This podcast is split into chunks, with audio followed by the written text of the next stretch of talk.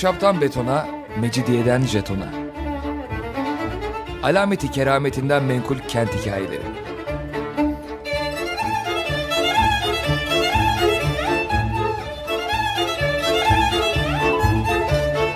Hazırlayan ve sunan Pınar Erkan.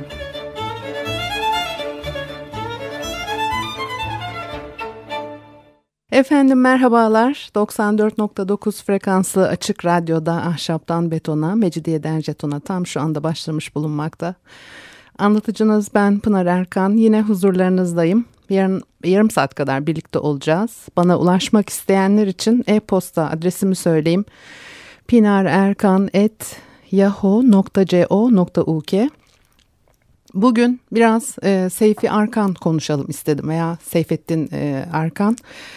Ankara'da Gençlik Parkı ile Hergelen Meydanı arasında kalan alanda bir cami kompleksi e, yapılıyor. Seyf, e, Seyfi Arkan'ın 1937 yılında yaptığı ve tescillenmiş İller Bankası binası bu alanın kenarında.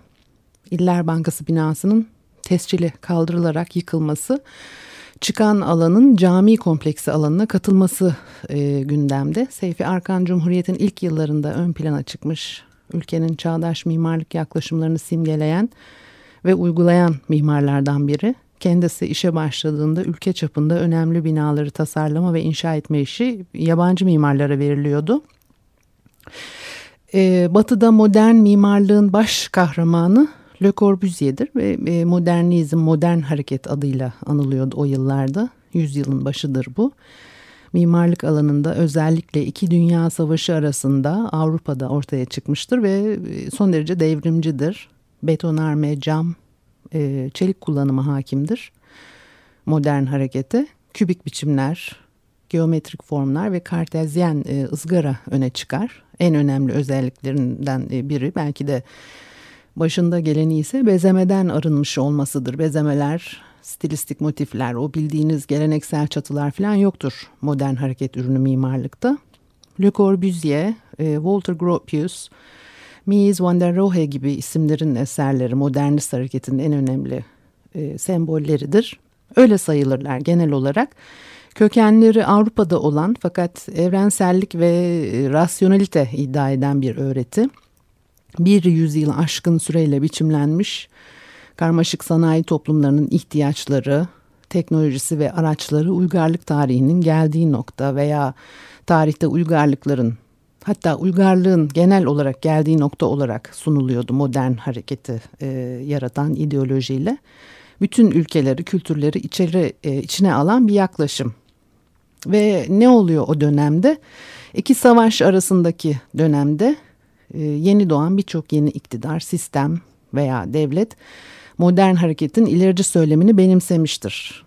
1930'larda Cumhuriyet Ankara'sında bunun yansımalarını görürüz. Kaynağa baktığınızda da Le Corbusier mimarlık ve şehircilik alanında bu dönemde örnek alınan devrimci bir mimar olarak tanınıyordu. Modern harekete ait yaklaşımlar dünyanın çeşitli ülkelerine yayılmıştır ve 20. yüzyılın tarihini, kültürel ve mimarlık dokusunu biçimlemiştir. Türkiye'de e, bundan payını düşeni almıştır. Tabi dünyanın savaş yılları, Balkan Savaşları olmuş.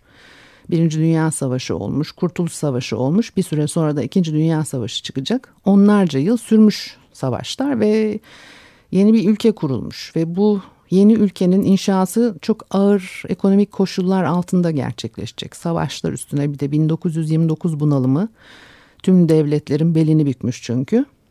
İktidarda Cumhuriyet Halk Partisi tek partili, e, partili yönetimi e, ele almışken yaşamın e, her alanını kapsayan bir uygarlık ve modernleşme projesi uygulanacak. Ülkenin kurucu ideolojilerinden biri yüksek çağdaşlaşma anlayışıydı. Çağa uygun, modern bir yaşam şekli, toplumsal yapı, böyle bir toplumsal yapı üretilmek isteniyordu o yıllarda. Bu tür devrimci değişimler en net biçimde mimarlık alanında yansımasını bulur. Çok açık ve net. Binalar kendi kendilerini inşa etmiyorlar. Toplumların yaşam biçiminin, birikiminin, dünyayı algılayış şeklinin doğrudan veya dolaylı yansıması olarak karşımıza çıkar yapılandırılmış çevremiz. Dolayısıyla değişen rejimler veya halk hareketleri sonucunda da ideolojik yansımaları e, mimarlık üzerinden rahatlıkla ölçebiliriz. Bazı basit örnekler vermek isterim size. İkinci Mahmut Türbesi divan yolundadır. Günkut Hoca'nın, e, Profesör Doktor Günkut Akın'ın bununla ilgili bir çalışması var. Oradan yararlanarak bazı notlar aktarayım size. Tanzimat'ın mimarlık alanındaki ilk anlatımı Divan Yolu'ndaki 2. Mahmut Türbesi. Biliyorsunuz fazla değişiklik yapmak istiyor diye tahtından ve canından edilen 3. Selim'in ardından 2. Mahmut e, tahta geçmiştir. Ve kendisi son derece radikal uygulamalarla değişiklikler yapmıştır. Yeniçeri ordusunu ortadan kaldırmıştır. Tedarikçilerine varana kadar, tedarikçisi derken yani e, Yeniçerilerin askeri bazda ihtiyaçlarını karşılayan diyelim ki kumaştı, alet, edevattı falan bunları sağlayan Yahudi tüccarların bile ya kellesi alınmıştır veya yurt dışına sürülmüştür. Yeniçeri mezarlıklarında mezar taşı başlıklarına kadar yıkılmıştır filan. Çünkü yani adam yeni ordu kuracak ve e, iyice e, yozlaşmış e, eskisini hatırlatacak, canlandıracak, bağlantısı kalacak hiçbir şey istemiyor ve bırakmıyor da. İkinci Mahmut e, tarihe son derece keskin, radikal ve kanlı devrim niteliğinde yaptığı değişikliklerle geçmiş bir padişahtır. Türbesi onun yenilikçi ve devrimci yüzünü e, mimaride anlatan bir örnek. Kısaca özetlemeye çalışayım. Bir kere Fransa ile eş zamanlı olarak ampir üslupta yani imparatorluk üslubunda yapılmıştır. Aynı yıllarda 1840'larda Fransa'daki örneklerle kıyaslandığında mimarları Ohannes ve Bogostadia'nın e, Fransa'da mimarlık alanındaki o günün güncel uygulamalarını bildiklerini, takip ettiklerini anlıyoruz. Burada e, türbenin köşesindeki çeşmesi bizim için önemli. Çeşme kare prizma üzerindeki küreden oluşan basit bir şey. Fakat çok önemli bir e, özelliği var, bir farkı var. Üzerindeki o küre çok kayda değer bir şey. Türbenin açılışını haber veren Ceride-i Havadis gazetesinin yazısında bu küre mermerden yapılmış ve hendese üzere nakşolunmuş küreyi arz olarak tarif ediliyor. Yani geometrik bir formla biçimlenmiş yer küre getirilip çeşmenin üzerine kondurulmuş. Onu haber veriyor gazete. Peki bu ne demek? Çeşmenin iki yüzünde musluk var, iki yüzünde yok. Divan yolundan tarihi ana su şebekesinin ana arterlerinin geçtiği düşünülürse bu çeşmenin bulunduğu yere göre işlevsel olarak pek bir zayıf kaldığı düşünülebilir. Öte yandan e, küçüklüğüne karşın çeşme ilk Osmanlı anıtı olarak karşımıza çıkıyor. Biliyorsunuz anıt düşüncesi e, Osmanlı geleneğine aykırıdır. Dolayısıyla Osmanlı'nın ilk anıtına çeşme gibi bir işlev verilerek e, tepki çekmesi engellenmiştir. Çeşmeye baktığınız zaman kaidesi, e, prizmatik gövdesi ve üzerinde anlam taşıyan bir biçimle anıt için gerekli bütün özellikleri bulursunuz. Bu üçlü kurgu anıta işaret eder. Peki neyin anıtı bu çeşme? Dünyanın küreselliğine ilişkin bir görüşü anlatan bir anıttır bu. Bilimi anlatır bize. Aydınlanma düşüncesini anlatır. Yeryüzünün küreselliğine ilişkin görüşler Osmanlı uleması tarafından biliniyordu. Bu konuyla ilgili Katip Çelebi'nin 17. yüzyılda e, getirdiği kanıtlar vardır. Katip Çelebi devrinin en büyük coğrafyacılarından biri. Cihannüma adlı eseri meşhurdur. Eserin e, girişinde dünyanın yuvarlaklığıyla ilgili e, bir takım yorumlar yapar. Katip Çelebi'nin ilk defa batı kaynaklarını kullanan bir İslam coğrafyacısı olduğunu görüyoruz 17. yüzyılda. 18. yüzyılda da Siirt'in Tillo e, köyünde yaşayan meşhur İbrahim Hakkı var. Onun da bu bilgileri kullandığını görüyoruz. İbrahim Hakkı 1757 senesinde Marifetname adlı bir eser hazırlamıştır. Bu kitabı yazmak için 400 kitaptan faydalandığını söyler ve eserinde e, güneş sisteminden bahseder. Dolayısıyla e, yer küre Osmanlı alimleri tarafından biliniyordu. İkinci Mahmut Türbesi'nin çeşmesinde küre motifinin aydınlanma simgesi olarak kullanıldığını görüyoruz. Küre motifi aydınlanma simgesi olarak ilk defa e, Ermeni Cemeran Okulu'nun cephesinde kullanılmıştır. Bir okulda bunu ilk defa görürsünüz. Cemeran Okulu e, laik anlayışla eğitim veren ilk Osmanlı okuludur. Burada laiklikten e, kastettiğim şey E, eğitime fen bilimlerinin dahil edilmesi. Mimarlıkta e, yani sadece dini eğitim değil bunun yanı sıra e, e, matematik, fen, işte kimya, e, e, fizik gibi e, dallarında e, dahil edilmiş olması. Mimarlıkta küre tasarımları Fransa'da geç aydınlanma dönemine özgüdür. E, uygulanmadılar. E, ütopik e, eserler olarak, e, ütopik tasarımlar olarak kalmışlardır. Barok ve Rokoko'dan sonra akıl ve sadeliğe dönüştür bu. Ayrıca kimi Fransız yazarları için Fransız devriminin simgesidir küre. 18. yüzyılın sonunda aydınlanmacı ideallere göre ilk kez e, önerilen toplumsal kurumlar öncekilere benzemez mimari yapılarla ortaya çıkmalıydı. Yeni bir ideoloji var onu yansıtacak yeni bir, bir biçim e, yeni yapı istiyor. Mimarlık e, ideallerin görsel olarak algılanmasını sağlayacak toplumu yeni bir biçimlenmeye yönlendirmek için de e, kaynağa dönülüyor. Toplumu yeniden kurmak için bir model arayışıdır bu. Mimarlıkta da ilk barınağı ve Platonvari bir ilk biçimlenişe yönlendirmişlerdir. İlk biçim küre. Fransız aydınlanma mimarlığında çok sayıda e, küre tasarımı vardır bu yüzden. Uygulanmamışlardır. Bu nedenle ütopik projeler olarak kayda geçtiler. Newton için tasarlanmış küre mezarlık e, bunların en önemlisidir belki de. İstanbul'da e, Cemeran Okulu'nu örnek verdik. Kendi okulumu da söyleyeyim. İstanbul Teknik Üniversitesi'nin makine fakültesi olan bugün Gümüşsuyu Kışlası'nın üstündeki dört kürede e, yine aynı anlamı taşıyan simgelerdir. Dolayısıyla e, aydınlanma etkisiyle e, e, yeniden biçimlenen sosyal yapı yeni biçimli mimaride e, yansıtılmaya çalışılıyor simgelerle. Aynı şey Cumhuriyet Türkiye'si için de geçerliydi.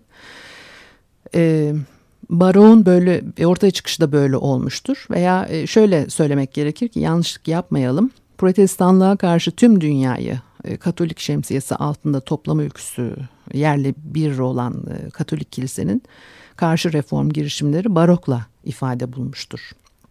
Barok diğer pek çok alanla birlikte mimarlığı da elbette derinlemesine etkilemiş ve biçimlendirmiştir. E, Katolik kilisenin halka yakın e, olma, hoş görünme, halkın epeydir unuttuğu manevi ihtiyaçlarını e, giderme e, görevi kilise ve saray yapılarının cephelerinden halkın toplandığı meydanlara uzanan e, eliptik ve eğrisel formlu geniş meydan merdivenleri gibi mimari öğelerle ifade bulmuştur. E, daha pek çok ve hatta daha güzel örnekler verilebilir. E, şimdi radyo programında ağır mimarlık tarihi dersine çevirmemek için e, bunu burada bırakayım en iyisi. Tarih boyunca rejimlerin, iktidar güçlerinin ideolojileri e, e, mimarlıkta ifade bulmuştur. E, bizim memlekette adliye saraylarına kamu hizmeti için yapılmış koca hastanelere, belediye saraylarına, adliye saraylarına filan niçin görkemle yapılan, nispeten görkemli yapılan büyük ana kapılardan değil de küçük sıkış tıkış uyduruk yan kapılardan giriş e, yaptığınızı da düşünebilirsiniz bu arada. E, kim kullanıyor o büyük ana kapıları? Bu büyük anıtsal boyuttaki kamu hizmet binaları inşa edildikten sonra o ana girişler bir süre e, kullanılıyor. Halk bu girişleri bir süre işlevine uygun olarak kullanıyor belki veya hiç kullanmadan o kapılar kapanıyor ve küçük yan kapılardan içeri girip çıkıyor insanlar. Sonra o büyük girişlerden kim giriyor bu binalara? Sadece binaların tarzları, stilleri değil, e, kullanım biçimleri veya kullandırılış biçimleri de iktidarların yönetilenlere bakışını yansıtır. Bir ara verelim, ondan sonra devam edelim.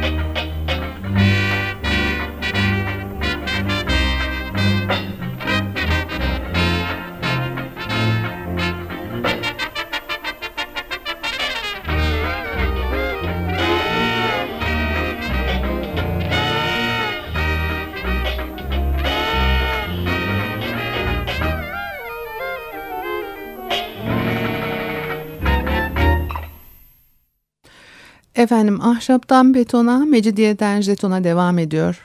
Pınar Erkan ben. Ee, Seyfettin Arkan Cumhuriyet'in e, e, ilk yıllarında e, e, Cumhuriyet ilkelerini, e, ideolojisini yansıtan modernist e, yapılarıyla o döneme e, e, etki yapmış önemli mimarlardan bir tanesi. Onun İller Bankası e, binasının Ankara'da tescilinin kaldırılıp e, yıkılmasıyla ilgili ve bu, bu döneme ait de çok fazla e, konuşulmuyor bu mimarlar ve yapıları. Dolayısıyla onunla ilgili biraz konuşmak istedim bu hafta. Ve e, ideolojilerin rejimleri nasıl yansıttığını, nasıl kullanıldığını mimarlık alanında e, gösteren örnekler vermek istedim size. Onlar üzerine konuştuk. İkinci Mahmut Türbesi'nden e, bahsettik, baroktan bahsettik. Şimdi e, Seyfettin Arkan'ı nasıl bağlayacağım bunu onu merak ediyorsunuz. E, e, şimdi aydınlanma tam anlamıyla orta çağ kapatıp modern çağları başlatan bir e, dönüşümü sunuyor bize. Modern dediğimiz şey de e, doğası gereği yenilikçi, yeni de avantgard, öncü. İkinci Mahmut'un türbesinin önüne aydınlanma motifleriyle anlamlandırılmış, çeşmeyle işlevlendirilmiş anıt koymak bu bakımdan son derece avantgard, öncü ve e, yenilikçi bir e, uygulamadır. E, Seyfi Arkan'ın da Cumhuriyet Türkiye'sinde benzer bir görevi üstlendiğini görüyoruz. Genç yaşında kendisine fırsatlar verilmiştir. Ortaya koyduğu eserlerle de Atatürk'ün e, mimarı e, denmiştir e, kendisine. Çünkü Atatürk ve ekibinin modernist ülküsünü mimarlık alanında yaptığı projelerle somutlaştırmıştır. İlk olarak 1933 yılında açılan Çankaya Hariciye Köşkü yarışmasında birincilik ödülünün sahibi oldu. Bu derecenin ardından e, birçok proje gerçekleştirdi. Bunlar o dönemin modernist mimarlığının özgün örnekleridir. Ankara'daki İller Bankası binası da bu nedenle tescillenmiştir. Tescilinin kaldırılarak yıkılmak istenmesi akıl almaz bir girişimdir. Seyfi Arkan'ın binalarının birçoğu yıkılmıştır. Dönemin mimarlığını örnekleyen en önemli mimarlardan biri belki de ilki sayılırken eserleri hem korunamamıştır tescilli olmasına karşın hala korunamıyor ve Seyfi Arkan'la ilgili bilgi de azdı. Son yıllarda bazı çalışmalar yapılmıştır. Bu açık bir parça kapatılıyor.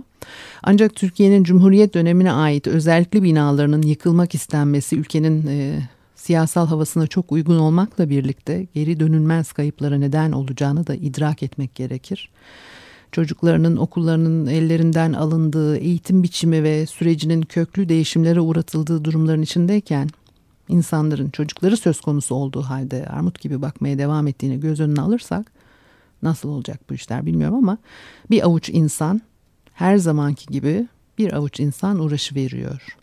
Mimarlar Odası Ankara Şubesi İller Bankası alanında e, e, iki farklı dava açtı. İlk olarak Ankara 2 numaralı Kültür ve Tabiat Varlıklarını Koruma Bölge Kurulu'nun İller Bankası binasının tescil kaydının kaldırılması, Yapı Adası'ndaki tüm tescilsiz yapıların kaldırılacak tarzda cami alanına katılmasını içeren Ulus Tarihi Kent Merkezi 1 bölü 5 bin ölçekli koruma amaçlı Nazım İmar Planı'nın uygunluğuna ilişkin 28-10-2014 tarihi ve 1101 sayılı kararı yargıya taşıdı. Bu konuyla ilgili bir dava daha var. Sonuçları göreceğiz. 1930'larda e, Avrupa'dan yayılan modernizm Türkiye'de de yeni kurulan ülkenin ideolojik göstergesi olarak benimsenmiştir. Bu yeni bir mimaridir ve Türkiye'ye uzman, eğitimci ve tasarımcı olarak davet edilen Alman ve e, Orta Avrupalı mimarlar aracılığıyla gelmiştir. Bu mimarların özellikle yeni yapılandırılan Ankara'da verdikleri eserler Avrupa'daki örneklere göre farklı özellikler taşır. Sorunlar çoktu tabii o dönemde. Dünyada ekonomik e, kriz söz konusu. Türkiye'de ekonomik açıdan son derece zorlayıcı koşullar içinde inşaat sanayinin yoksulluğu filan binaların e, daha geleneksel tarzda yapıldığını görüyoruz e, Avrupa'daki örneklere kıyasla elbette farklı bir yapı ortaya koyuyorlar. Modern olanla milli olanın bir araya getirilmeye çalışıldığını da görürüz. Modernin e, ne olduğuyla ilgili karışık e, çelişkili e, yorumlar e, görürüz. Ayrıca bu döneme gelene kadar 100 yılın başından itibaren mimarlık söylemi ve uygulamalarına egemen olmuş bir birinci ulusal mimarlık akımı veya birinci milli üslup adı verilen akımı da unutmamak gerekir. Mimar Vedat Tek ve Mimar Kemalettin bu alanda e, dönemin en önde gelen iki ismi. Eserleri eskiye kıyasla e, e, Avrupa'yı daha çağdaş olmakla birlikte Osmanlı mimarisini canlandırmacı yaklaşımlarla e, e ele alır. Ve 1927'lerden sonra özellikle o cumhuriyet ideolojisi, yüksek e, medeniyete ulaşma ideolojisinin hakim olmasıyla birlikte bu milli mimari üslubun sona erdiğini görüyoruz. Yerine yeni mimari almıştır. Avrupa modernizminin bezemesiz, e, kübik formları gayet güzel karşılanmıştır. Bu dönemde yabancı mimarlara görev verildiğini görüyoruz. Cumhuriyetin kurulduğu ilk yıllarda e, Türkiye'de modern mimarlık Avrupa'daki modern mimarlıklar farklıydı dedim ve Avrupa'da işleyen bir süreç var. Modernizmin Birinci Dünya Savaşı'ndan önceki dönemin burjuva toplumunun ortaya koyduğu değerlerle birçok e, açıdan çatışıyordu. E, ama aynı zamanda 20. yüzyılın kültürel ve toplumsal tarihinin oluşumunda e, etkili geçmişinde e, tutarlı bir parçasıydı. Buna karşın Türkiye'deki modernizm devlet tarafından uygulanan yani tepeden inme bir toplumsal yenilenme programı ve kökenleri ülkenin kültürüne dayanmıyor. Bu kültüre empoze ediliyordu. Savaşlardan yorgun düşmüş e, bir Türkiye var ve yeni cumhuriyetle birlikte elbette e, ona göre bir yapılanma içerisinde savaşta harap olmuş şehirlerin e, yeniden inşa edilmesine teknik yapının altyapının oluşturmasına öncelik veriyordu. Ve yeni mimarlık anlayışı da buna paralel. Hem ilerlemeye gelişmeye açık ve dinamik bir etki yaratmak isteniyor. Hem de işlevsel olması her şeyin çok önemli. Yeni okullar, üniversiteler, fabrikalar, hastaneler gibi e, yeni mimari projelerin çoğu için ne Osmanlı'ya özgü birinci ulusal mimarlık akımında ne de yerel mimaride uygun örnek vardı. Bu nedenle mecburen yabancı uzmanlara başvurulması gerekiyordu. 1927 tarihli Teşviki Sanayi Kanunu'na göre sanayi tesisleri için yurt dışından teknik personel getiriliyor. Plancı, mühendis, mimar da e, görevlendiriliyor. Aynı, zamanda Türkiye'den de yurt dışına birçok e, öğrenci de özellikle e, Almanya'ya gönderilmiştir. Bu yıllarda pragmatik sebeplerle de olsa Türk modernizminin yabancılar tarafından biçimlendirilmesi o yeni kuşak Türk mimarlarının daha çok giderek tepki vermesine neden oldu e, yabancı mimarlara proje yaptırılıyor olması e, bu genç yeni kuşak tarafından e, çok hoş karşılanmadı. E, yani Cumhuriyet Türkiye'sini anlatan yapıların Türk mimarlar değil de yabancılar tarafından biçimlendiriliyor olması. İşte Seyfi Arkan bu noktada da önemli bir mimardır ve o dönemin yönetiminin yabancı mimarlara iş yaptırıyor olmasını sorgulamıştır ve Profesör Doktor Afife Batur onun arkasından e, yani hariciye köşkü olan Cumhurbaşkanlığı köşklerinden biri için alış, e, açılan yarışmayı kazanmasıyla e, yeni bir dönemin başladığını ve e, Seyfi Arkan'la beraber yerli mimarların e, daha çok görev almaya başladığını söyler. Dolayısıyla bu anlamda da e, e, Seyfi Arkan ülkenin büyük ideal ve yüksek gayesine e, ulaşma yolunda örnek bir mimar. Eserleri bu dönemi belgeleyen az sayıdaki değerli mimarların e, değerli mimarlık mirasının bir parçasıdır. E, ona ait İller Bankası binasının tescilinin kaldırılması yıkılmak istemesi de çok vahim. Bugün de zamanımız doldu. Ee, bana ulaşmak isterseniz elektronik posta adresim pinarerkan.yahoo.co.uk Haftaya görüşmek üzere. Şimdilik Allah'a ısmarladık efendim.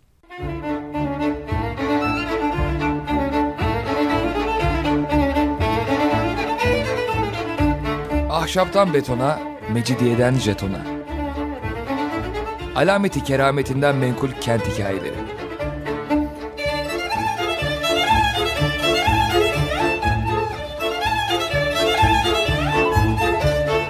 Hazırlayan ve sunan Pınar Erkan.